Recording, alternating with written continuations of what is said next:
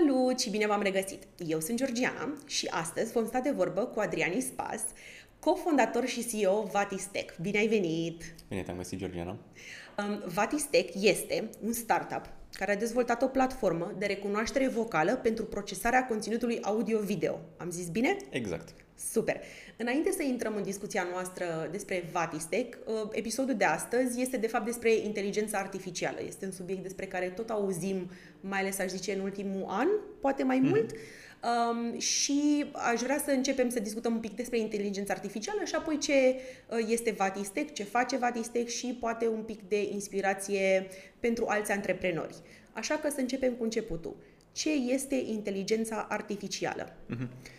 Uh, bun, deci inteligența artificială, așa foarte high level, uh, este abilitatea computerelor, calculatoarelor, mașinilor, cum, cum vreți să le numiți, de a face tascuri pe care oamenii le pot face. De aici și denumirea de inteligență artificială, uh-huh. că există inteligență acolo, doar că e artificială. Uh, și putem să ne gândim aici inclusiv la ceea ce facem noi, că facem un soft de transcriere automată, adică de fapt tot un proces pe care un om l-ar face, ar sta și asculta un audio și l-ar transcrie, doar că se face automat de o mașină, de un computer. La fel cum, nu știu, pot să existe softuri de computer vision. Știm cu toții acele camere de la intrarea din parcare care îți scanează automat numărul sau mai nou trendurile astea cu ChatGPT sau uh, Large Language Models cu toți asistenții sunt de fapt tot niște module din astea care simulează comportamente umane sau rezolvă tascuri umane. Deci asta e foarte high level uh, inteligența artificială. Um, există mai multe tipuri? Știu că ne-ai spus dacă ai putea să ne faci o categorisire a celor mai uh-huh. populare, ca să zic așa, sau cele mai cunoscute.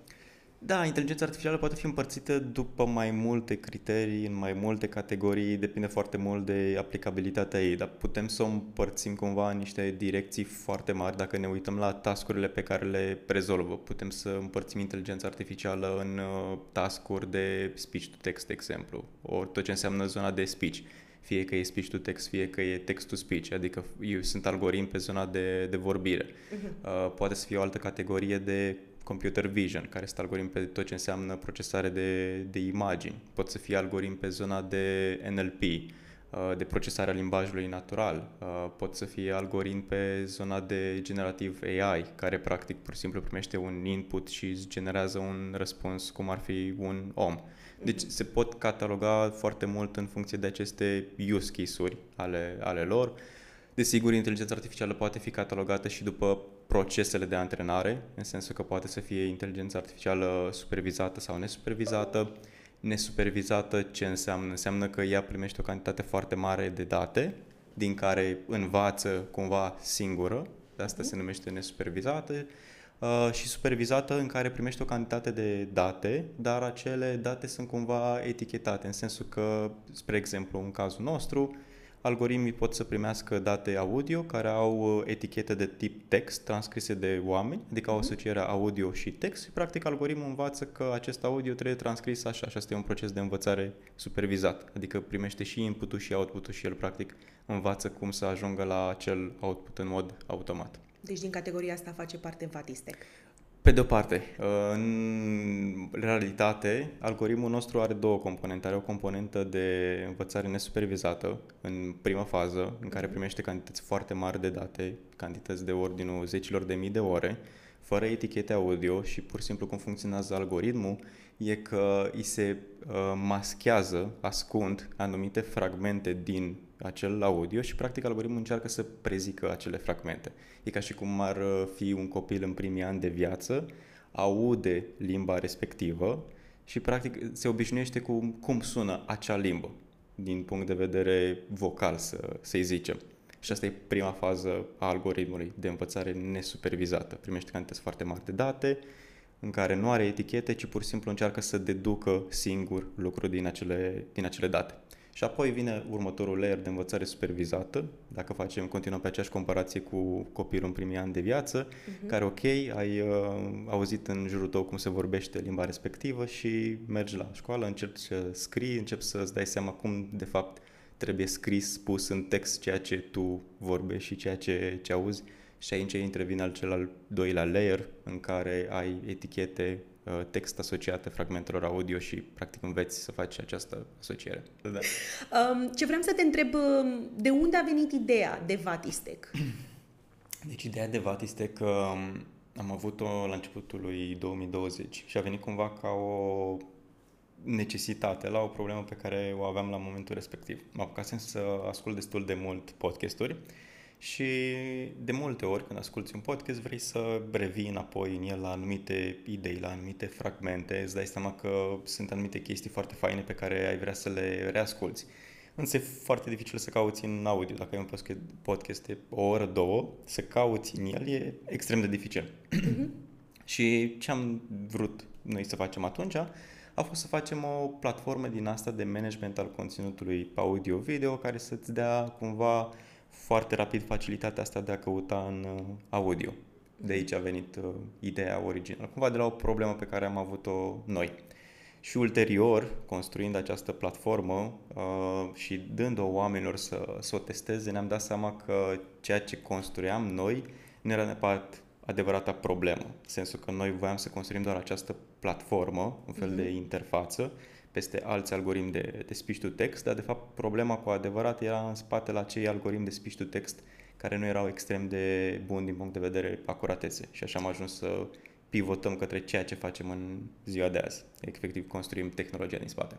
Uh, de unde ați ales numele Vatistec?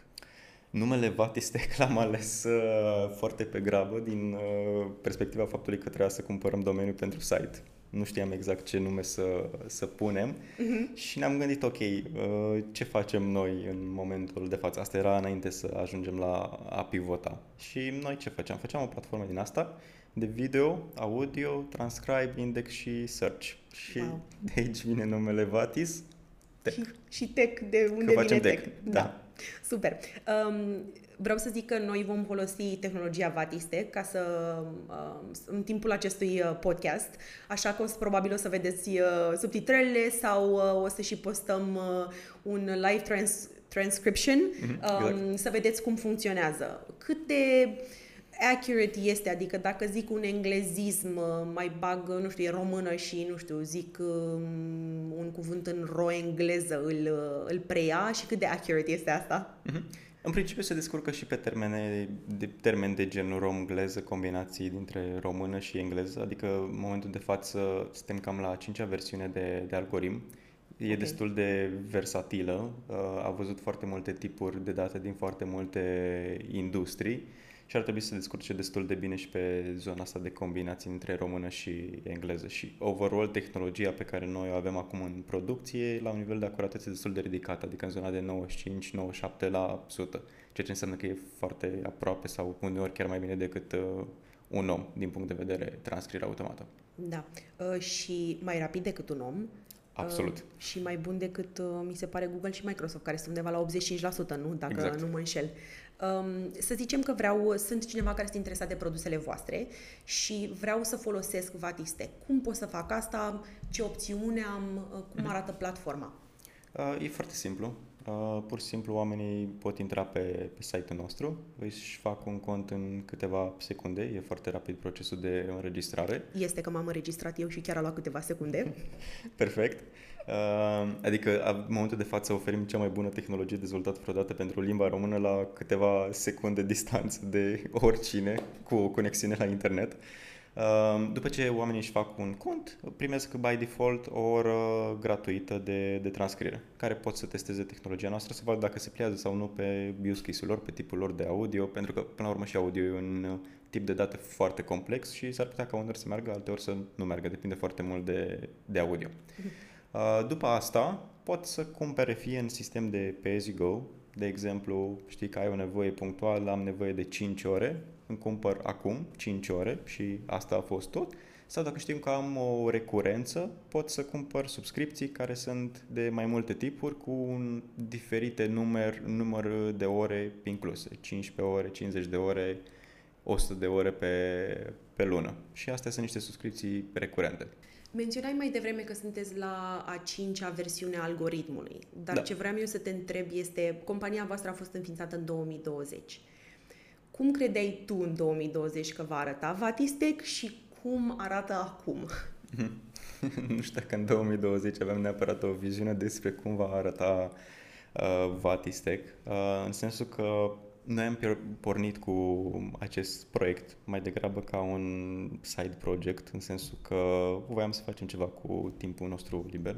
Și pentru că aminte și acum uh, discuția pe care am avut-o cu Alex, CTO-ul nostru, eram la birou, lucram în același uh, loc amândoi și am zis, pe Alex, uite, știi, am ideile astea pe care aș vrea să le fac în timpul liber, cu care rezonezi și tu mai mult și hai să facem ceva cu timpul liber, știi?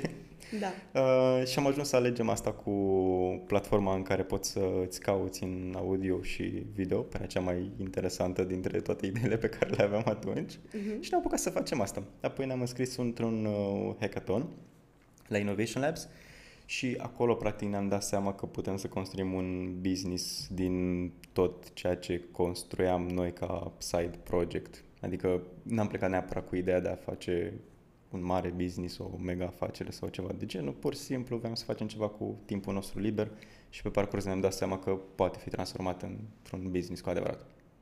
Ce, uh, ce este un hackathon, dacă poți să ne explici? Adică știu de ele, dar sincer nu suficient de mult cât să da, deci un hackathon uh, în care ne-am înscris noi e practic un fel de, să zicem, program de două, trei zile în care vii cu o idee, încerci să o implementezi, piciuiești, le arăți oamenilor cam ce vrei tu să construiești ca, ca produs și dacă oamenii zic că bă, e ok cum funcționează partea de la Innovation Labs, după acele două zile de hackathon, intri într-un program din ăsta în care ai uh, un fel de, să zic, coaching cu diversi mentori, ai diverse teme pe care le abordează și cumva te ajută în direcția asta de a construi un startup.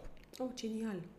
Exact. Nu știu cât de multă lume știe despre Innovation Labs. Mi se pare, mi se pare adică de ce nu ai vrea să ai uh, oameni care activează în domeniu să te ajute să-ți uh, fine-tune, nu, ca să folosim un englezism, dacă merge tecul, uh, să te ajute să, să fine-tune ideea ta. Da, da, nu, e, e foarte tare și recomand asta tuturor. Uh, sunt mai multe uh, acceleratoare, preacceleratoare în România pe care le pot încerca. Sunt inclusiv pe verticale, dacă nu, nu mă înșel. Și merită să, să te înscrii într-un accelerator de genul pentru că poți să cunoști în primul rând oameni din industrie, poți să cunoști, nu știu, potențiali co-founderi, poți să cunoști potențial investitori, adică e un acces la, la network, îți rafinezi ideea, îți dai seama că, nu știu, poate trebuie să construiești altceva, poate trebuie să pivotezi, adică ai doar de, de câștigat într-o experiență de genul. Menționai acest algoritm pe care îl aveți voi. Um, ce aduceți voi uh, nou prin Vatistec algoritmului de transcriere? Ce este altfel la voi comparat cu alții? Uh-huh. tehnologia per se Uh, e o tehnologie state of the art pe care am construit-o noi in-house în ultimii doi ani și, și puțin de când am făcut pivotarea către a construi infrastructură și fiind o tehnologie state of the art pe care, de care ne-am ocupat foarte mult în partea asta de dezvoltare, am reușit să o ducem la acest nivel de acuratețe foarte, foarte ridicat. Adică transcriptul e aproape de realitate și oamenii chiar ne zic lucrurile astea și mă întâlnesc random cu clienți sau oameni care au folosit uh, tehnologia și mi zic că, băi, sunt foarte surprins de cât de bine scoate partea asta de transcriere pe limba română, nu mă așteptam. Sau mai zic unii că, ok, uite, știi, a scos mai bine decât pe alte tururi pe engleză, adică nu mă așteptam să fie mai bine pe română decât pe engleză. Și asta e partea nouă pe care o aducem noi. Adică am reușit să punem, să ducem tehnologia asta de inteligență artificială de speech to text să o ducem la un nivel foarte ridicat, uh, în punctul în care chiar te poți baza pe, pe ea și să ai încredere în acel transcript generat automat. Pentru că în partea asta de transcriere automată, un algoritm care are cam, nu știu, 85% acuratețe, nu te ajută acel transcript foarte mult, pentru că e mai mult te încurcă, cum ne ziceau nouă clienții la, la început, că mai mult îi încurca decât îi ajuta. E un tip de tech cu o barieră de intrare foarte mare, în sensul că dacă ai sub 90% s-ar putea ca acel transcript să nu te ajute în foarte multe direcții. Ok. Câți oameni lucrează la perfecționarea acestui algoritm și în ce capacități sau care este job description-ul lor? Uh-huh. În momentul de față avem uh, echipa noastră e formată din 9 oameni, dar doar pe zona de product sunt cinci oameni care se ocupă de tot ceea ce înseamnă algoritm, infrastructură, adică, ca să vă faceți o idee, nu, nu e doar zona de algoritm per se, uh-huh. e și zona de infrastructură, cum pui acel algoritm în producție, cum uh, faci interfața ca să aibă acces oricine la acel algoritm, pentru că degeaba construiești tehnologie dacă o lași în laborator, uh, nu te ajută la, la nimic și noi vrem să punem tehnologia în mâinile oamenilor și de asta și procesul de înregistrare pe site-ul nostru e foarte rapid, adică în câteva secunde ai acces la cel mai bun algoritm de speech to text pe, pe română dezvoltat vreodată. Uh, și asta e pe de-o parte pe zona de product. Și pe de altă parte, noi avem o echipă de, de freelanceri uh, care ne ajută pe data de partea de data labeling. Ce înseamnă asta? Înseamnă că sunt acei oameni care ne corectează erorile pe care le face algoritmul nostru, în sensul că algoritmul nostru transcrie date audio, Uh, generează un transcript automat și apoi intervin acești oameni din echipa de data labeling care corectează erorile făcute de algoritm și apoi se duc înapoi în algoritm. E practic un proces de continuous learning pentru algoritmul respectiv și aici e o echipă ceva mai mare de câțiva zeci de oameni. Ok, deci um, you improviz, adică nu improvizați, îmbunătățiți procesul constant, deci nu este... Exact. Inclusiv în momentul în care noi filmăm asta, algoritmul se îmbunătățește. Perfect. Cât timp v-a luat să perfecționați limba română, să ajungeți la 97%? Uh, zice că e un proces, l-am început uh, prin uh, ianuarie 2021, uh, dar că noi am început de la zero. Uh-huh. Uh, în sensul că ne-am construit toată infrastructura din spate de arhitectură, ne-am construit toată infrastructura de colectare de date, echipa de colectare de date. Uh, Um, dar per se, aș zice că aproximativ un an și jumătate ne-a dus în punctul ăsta. Dar acum avem foarte mult know-how și am putea să facem asta mult mai, mult mai rapid, pentru că din toate procesele pe care le-am dezvoltat pentru a construi algoritmi pe limba română, pot fi foarte mult uh, reutilizate și pe alte limbi. Adică am gândit totul destul de modular, se poate fi refolosit. Tot ce se schimbă e doar inputul de date și echipa de, de labeling. Ce alte limbi aveți uh, pe Vatistec acum? În momentul de față mai avem algoritm general pentru engleză, germană, franceză și, și spaniolă, care sunt undeva prin zona de 90% acuratețe. Ok. Și cred, adică de aici înainte vreți să perfecționați aceste limbi și mai mult sau vreți să adăugați, care este approach-ul? Să adăugați cât mai multe limbi sau să le perfecționați pe cele pe care le aveți acum? E un mix între cele două. Ok. Adică și perfecționăm continuu ceea ce avem, dar mm-hmm. ideea e că trebuie să și ne dezvoltăm, să adăugăm noi limbi ca să avem o plajă mai mare de potențial oameni la care putem să, să ajungem. Deci e un mix între cele două. Ok. În ce, am vorbit foarte mult de tehnologie, de algoritmi, în ce industrii um, folosiți, se poate folosi tehnologia Vatistec acum uh-huh. și în ce industrii vedeți o oportunitate de uh, a intra pe piață? Uh-huh. Momentul de față uh, e folosit în foarte multe industrie, că avem clienți, cred că din 7-8 industrii mari care folosesc tehnologia noastră. Ne-am început cu zona de media, Uh, și media monitoring. Uh, apoi ne-am uitat puțin în zona de, de broadcasting, de televiziuni. Apoi am trecut și prin zona de, de legal, de tot ce înseamnă curs de apel, grefieri. Uh, am ajuns și în zona de, de medical. Uh, acum recent suntem și în zona de, de call center, de apeluri telefonice. Uh, suntem și în zona de podcasting, de creator de conținut. Uh, Cred că doar în zona de education n-am ajuns momentan, pentru că nu se pune foarte mult accent pe educație în România, aparent. uh, dar în rest nu cred că e industrie pe care să nu o fi abordat sau în care să nu avem cel puțin un client sau să fi fost folosit. Adică am reușit să ducem tehnologia în punctul în care e destul de agnostică de, de industrie. Uh-huh. Nu, nu prea mai contează atât de mult că ai un audio din domeniul medical sau că ai un audio din, nu știu, dintr-un apel telefonic sau că ai un audio dintr-un interviu de la o televiziune, podcast sau ceva din media monitoring. Am reușit să o facem destul de agnostică de, de industrie și asta se vede și în uh, partea de distribuție a clienților pe care îi avem noi în momentul de față. Că nu există o categorie predominantă, sunt cumva mai degrabă împărțite în mod egal. Da. Um, poate cineva care ascultă ce ai spus tu acum, ai răspuns tu, va zice, da, uite, arti- inteligența artificială a venit să ne fure locurile de muncă. Ăsta e primul instinct, nu? Um, ai zis grefier, deci vor fi înlocuiți, ai zis call center, deci vor fi înlocuiți.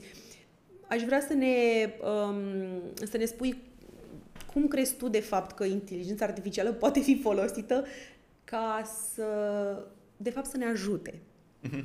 um, inteligența artificială ne ajută foarte mult. Uh, nu vreau să ne că s-ar putea să facă anumite joburi inutile. Uh-huh. Uh, și asta se întâmplă în procesul natural de evoluție. Orice tehnologie poate să facă anumite joburi inutile. Nu știu dacă ne gândim la cum funcționau centralele telefonice cu acei oameni care efectiv pur și simplu îți făceau legătura cu cine vrei să vorbești și ceea ce acum nu se mai întâmplă, se întâmplă totul automatizat.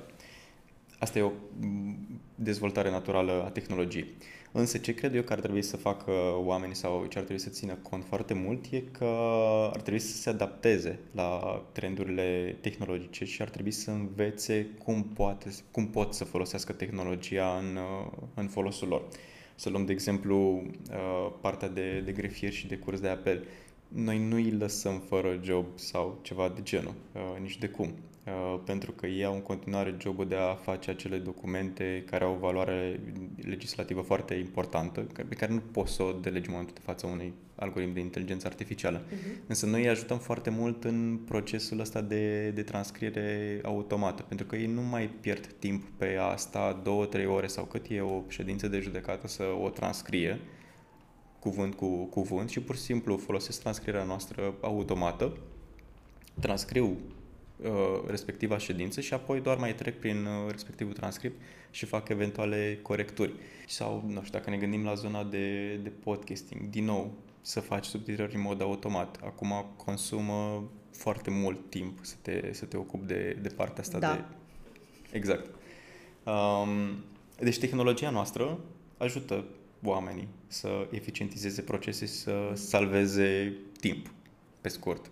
Și trebuie folosită în această direcție. Adică, cumva, oamenii trebuie să adapteze la noile trenduri tehnologice, trebuie să vadă ce parte din joburile lor pot să devină irelevante și să dezvolte noi skill-uri. Și cum îmi place mie să zic în ultima perioadă, partea asta de a lucra cu tool de inteligență artificială, foarte probabil va deveni uh, noul uh, Excel din uh, CV-uri.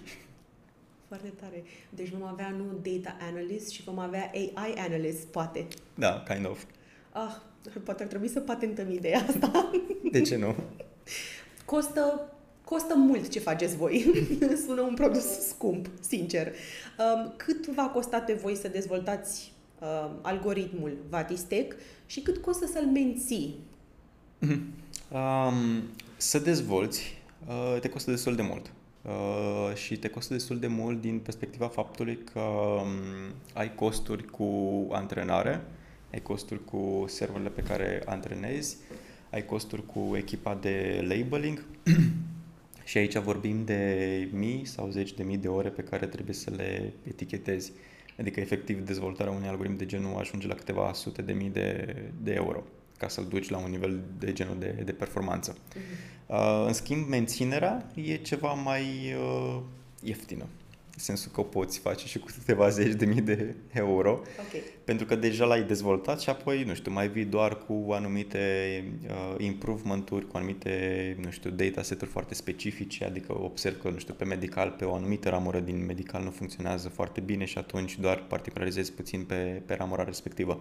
Dar algoritmul per se e deja dezvoltat dacă nu ai avea o limită de buget, cum nu au Google și Microsoft și Așa. ChatGPT și, și mă rog, toate astea, mm-hmm. ce, ce ai vrea să faci uh, cu Vatistec? Mm-hmm. Aș investi foarte mult în uh, zona asta de research și de dezvoltare tehnologică, adică pe zona de, de speech to text în momentul de față e încă un domeniu la început de, de drum și sunt foarte multe lucruri de, de făcut și inclusiv noi lucrăm activ în zona asta de, de research, de a scoate noi versiuni de algoritm, de a aduce noi funcționalități și, de exemplu, pot să zic așa foarte în mare că lucrăm la o versiune de algoritm uh, care va fi capabilă să facă transcriere inclusiv în momentele în care doi oameni sau mai mulți oameni vorbesc unul peste altul ceea ce în momentul de față nu se poate din punct de vedere tehnic. Uh, adică aș investi foarte, foarte mult în zona asta de research al tehnologiei, de a o face cât mai, cât mai bună. Super. Care e următorul pas pentru voi? Următorul pas pentru noi e să ieșim și în piața internațională. Asta e adevăratul challenge acum. Pe română am demonstrat că se poate, avem destul de mult traction comercial aici, însă vrem să demonstrăm același lucru și pe piețele internaționale. Ce țări vizați? În principiu ne uităm la partea de Europa de, de vest. Ok. Merită să vă extindeți într-o țară ca Anglia, să zicem, care, nu știu, poate este deja, sunt deja mulți pe piață sau vă uitați în țări unde nu sunt atât de mulți competitori? Care este approach-ul vostru la această extindere? Dacă poți să ne spui, dacă este un industry secret, nu ne spune, îl ținem secret. Uh, da, nu pot neapărat să da, da, da. dau insight-uri, uh, însă depinde foarte mult de cum vrei să abordezi piața respectivă. Okay. Adică dacă vrei să te duci pe nișe sau vrei să te duci pe mas. Ok. Aș vrea să pivotăm puțin de la Vatistei, să vorbim puțin despre tine. Mm-hmm. A fost acesta primul, prima ta tentativă în antreprenoriat sau ai mai avut și altele înainte? Am mai avut uh, tentative de antreprenoriat, nu neapărat foarte serioase în uh, istoria mea. Asta a fost prima tentativă serioasă. Însă eu am început încă cam din liceu să încerc, nu știu, să fac tot felul de business-uri sau să pun în aplicare tot felul de, de idei în ideea asta de a dezvolta și, și a construi ceva. Îți mai aduce aminte primii bani făcuți de tine? Da, mi-aduc aminte primii bani făcuți de mine. Asta era foarte devreme. Uh, cred că era undeva prin clasa 6 a 7 sau ceva de genul. Mm. Au fost uh, 10 lei pe care i-am făcut și i-am făcut pentru că i-am instalat unui prieten uh, Windows-ul, să zic așa. Deci așa au fost primii mei bani făcuți ca oferind servicii. Uh, cât de repede ai cheltuit? nu mai mi-aduc aminte, dar probabil, probabil a durat ceva, că ținând cont de cât de multe chestii puteai să cumperi atunci cu 10 lei, adică cel puțin pentru mine acei 10 lei chiar erau o sumă destul de mare de bani. Um, compania există de 3 ani. Da. Ce îi spune tu lui Adrian de acum 3 ani uh-huh. și ce îi spune lui Adrian 3 ani în viitor? Hmm. De acum 3 ani, um, nu știu că aș spune ceva în sensul mai mult decât, băi, ai făcut bine ceea ce ai făcut. Adică e destul de clar că am luat niște decizii bune da. în uh, istoria, în trecutul meu de, de am ajuns în punctul ăsta. Uh-huh. Uh, nu sunt neapărat niște lucruri pe care le-aș uh, schimba. Uh, iar pentru viitor, uh, mi-aș zice să învăț mai, mai multe lucruri, să, nu știu, fiu mai uh, diversificat din punct de vedere skill-uri, să mă înconjur de mai mulți oameni, mentori care pot să mă ajute în uh, procesul meu de dezvoltare. Că asta e o chestie de care mi-am dat seama în ultima perioadă că e foarte, foarte important oamenii pe care îi ai în jurul tău, oamenii cu care te consulți, oamenii care sunt mentori de la care înveți, pentru că de fapt așa crești neapărat uh, mergând singur pe drumul tău și încercând să te dai capăt de pereți. E și asta o abordare, nu, nu înseamnă că nu trebuie să uneori să faci și lucrurile astea, însă e mult mai sănătos din perspectiva mea, nu știu dacă e o perspectivă bună sau greșită, să ți aduci pe lângă tine mentori care să te ajute pe diverse domenii care sunt importante pentru tine în ale îmbunătății. Uh, sună și ca un sfat care ai putea să-l dai uh, altor antreprenori. Ce alte sfaturi ai putea să le dai? Altor antreprenori? Uh, depinde în ce stadiu sunt în cariera lor. Dacă sunt pe la început, le zice să încerce, să experimenteze, să construiască startup-uri, adică să își asume niște riscuri, să aibă curajul de, de a încerca, de a face ceva, pentru că dacă nu ai curajul de a încerca lucruri, o să faci cam același lucru pe care îl făceai și ieri și așa o să te trezești pe la 30-40 de ani că nu-ți dai seama ce ai făcut cu viața ta sau că, băi, poate, nu știu, ar fi trebuit să fac altceva, poate nu mai ai oportunități să-ți asumi foarte multe riscuri în momentul respectiv, că probabil, nu știu, ai o familie, ai copii sau alte, alte da. contexte. Uh, dar pentru cei care sunt la început de drum, încearcă. Nu ai nimic de pierdut Adică și noi la început, când ne-am apucat de, de Vatistec, Uh, nu știam dacă o să ne iasă sau nu. Uh, la început am pariat banii noștri în dezvoltarea acestui algoritm. Nu știam dacă o să ne iasă sau nu, nu mai făcusem neapărat uh, o tehnologie de, de genul. Și evident că mulți oameni din jurul tău de multe ori o să-ți zică, și aici cumva intervine și partea de, de mentori, o să zică că, nu știu, poate nu reușești sau poate că nu ești pe direcția bună și nu foarte mulți oameni ne-au zis că, ok, n-a reușit Google să facă asta, dar de ce ai reușit tu să faci un algoritm de, de genul? Și e foarte important să iei feedback-ul ăsta de la oamenii din jurul tău, dar să îl filtrezi cumva prin uh, propriul raționament și să te uiți cumva și dacă feedback-ul pe care ți-l dau oamenii din, din jurul tău e relevant, adică gen persoana respectivă are o autoritate în a-ți da acel feedback sau doar își dă și ea cu, cu părerea. Și aici intervin acei mentori, că, ok, dacă ai, nu știu, nevoie de cineva pe zona de, nu știu, financial sau pe zona de leadership, te consulți cu persoana respectivă care știi că are o autoritate și care știi că îți poate da niște sfaturi foarte punctuale și din experiență, adică nu din povești. Cum te motivezi tu în fiecare zi să continui? În zilele grele, în zilele în care, nu știu, nu găsiți finanțare sau ați mm-hmm. crezut că ați rezolvat ceva cu algoritmul și e încă o problemă? Cum... Nu mă motivez. Nu e vorba de motivație, e vorba okay. de perseverență. Oh, de perseverență. Exact. Asta e cuvântul corect. Motivația e o chestie, nu știu, de foarte scurtă durată, din perspectiva mea. Și cel puțin asta am observat că e la mine. Poate să funcționeze la început și e pe aceeași principiu ca dopamina, știi, e un hype. Însă, on the long run, ceea ce contează cu adevărat e perseverența, nu, nu motivația și nu ar trebui să căutăm uh, hack-uri în uh, cum să ne motivăm, ci mai degrabă ar trebui să învățăm cum să fim perseverenți, pentru că și în parcursul nostru au fost foarte multe puncte critice în care nu motivația ne-a ajutat să trecem de ele, ci perseverența că aveam în minte un gol la care voiam să, să ajungem.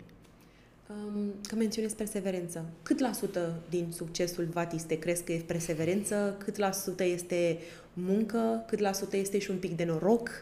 Ah. Care este combinația voastră ideală sau perfectă, cum de fapt este? Uh-huh. Uh, perseverența și munca le-aș pune cam în aceeași categorie.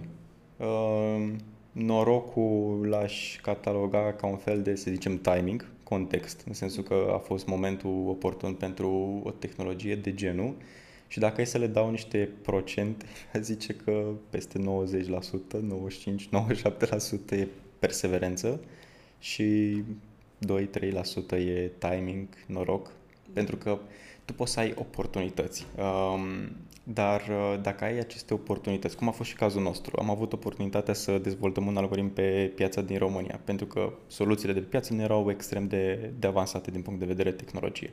A fost o oportunitate, dar uh, noi am reușit să profităm de această oportunitate pentru că am investit foarte multă muncă, am fost foarte perseverenți, am avut knowledge în a dezvolta o astfel de, de tehnologie, adică și asta cumva aș zice că e definiția succesului, știi? E de fapt intersecția dintre timing și momentul uh, potrivit, în sensul că ai tot know-how necesar în a rezolva o problemă și există timingul potrivit pentru a rezolva acea problemă. Îmi place foarte mult cum ai spus. Aș vrea să încheiem, uh, poate de unde a început tot, de la podcasturi, da? Da. Ce podcasturi îți place ție să asculti? Uh, ascult mai puține podcasturi decât atunci când am început. am mai puțin timp la, la dispoziție. Uh, dar îmi place foarte mult uh, unul dintre podcasturile pe care îl ascult mai recurent e The Diary of the CEO. E un podcast foarte, foarte fain în care hostul invită alți oameni de, de business sau personalități în care povestesc despre anumite teme. Uh, e foarte fain și în rest uh, mai ascult podcasturi cumva punctuale pe anumite teme. Nu știu, dacă mă interesează ceva de zona de, de startup, să mă duc la un podcast despre, de făcut de cei de la Pi Combinator, de exemplu. Dacă mă interesează, nu știu, un podcast sau ceva, nu știu, pe zona de business foarte targetat, încerc să văd ce există în uh, acea uh, industrie, în acea verticală, content pe care îl pot asculta. N-am neapărat doar, uh, nu știu, câteva pe care le ascult recurent, încerc să mă adaptez în funcție de ce nevoie am. Ce recomandări ai pentru zona de Artificial Intelligence? Mai n-am niște recomandări aici, nu prea ascult podcasturi de Artificial Intelligence. Când uh, lucrezi asta și faci asta tot timpul. da. Uh, pe zona asta mai degrabă citesc, uh, mm. dar cumva citesc uh, research-uri, paper-uri. Mm, foarte interesant. Te ajută în, vă ajută pe voi în uh, algoritmul vostru sau... Da, și sunt cumva niște lucruri destul de tehnice. Adică okay. un paper din ăsta științific, uh, ca să poți să-l citești, ai nevoie de background în, nu știu, computer science uh-huh. pe ansamblu. Adică nu e neapărat o lectură generală. Da, ceva ce aș putea eu să citesc, de exemplu. Da, înțeleg ce zici. Poți încerca.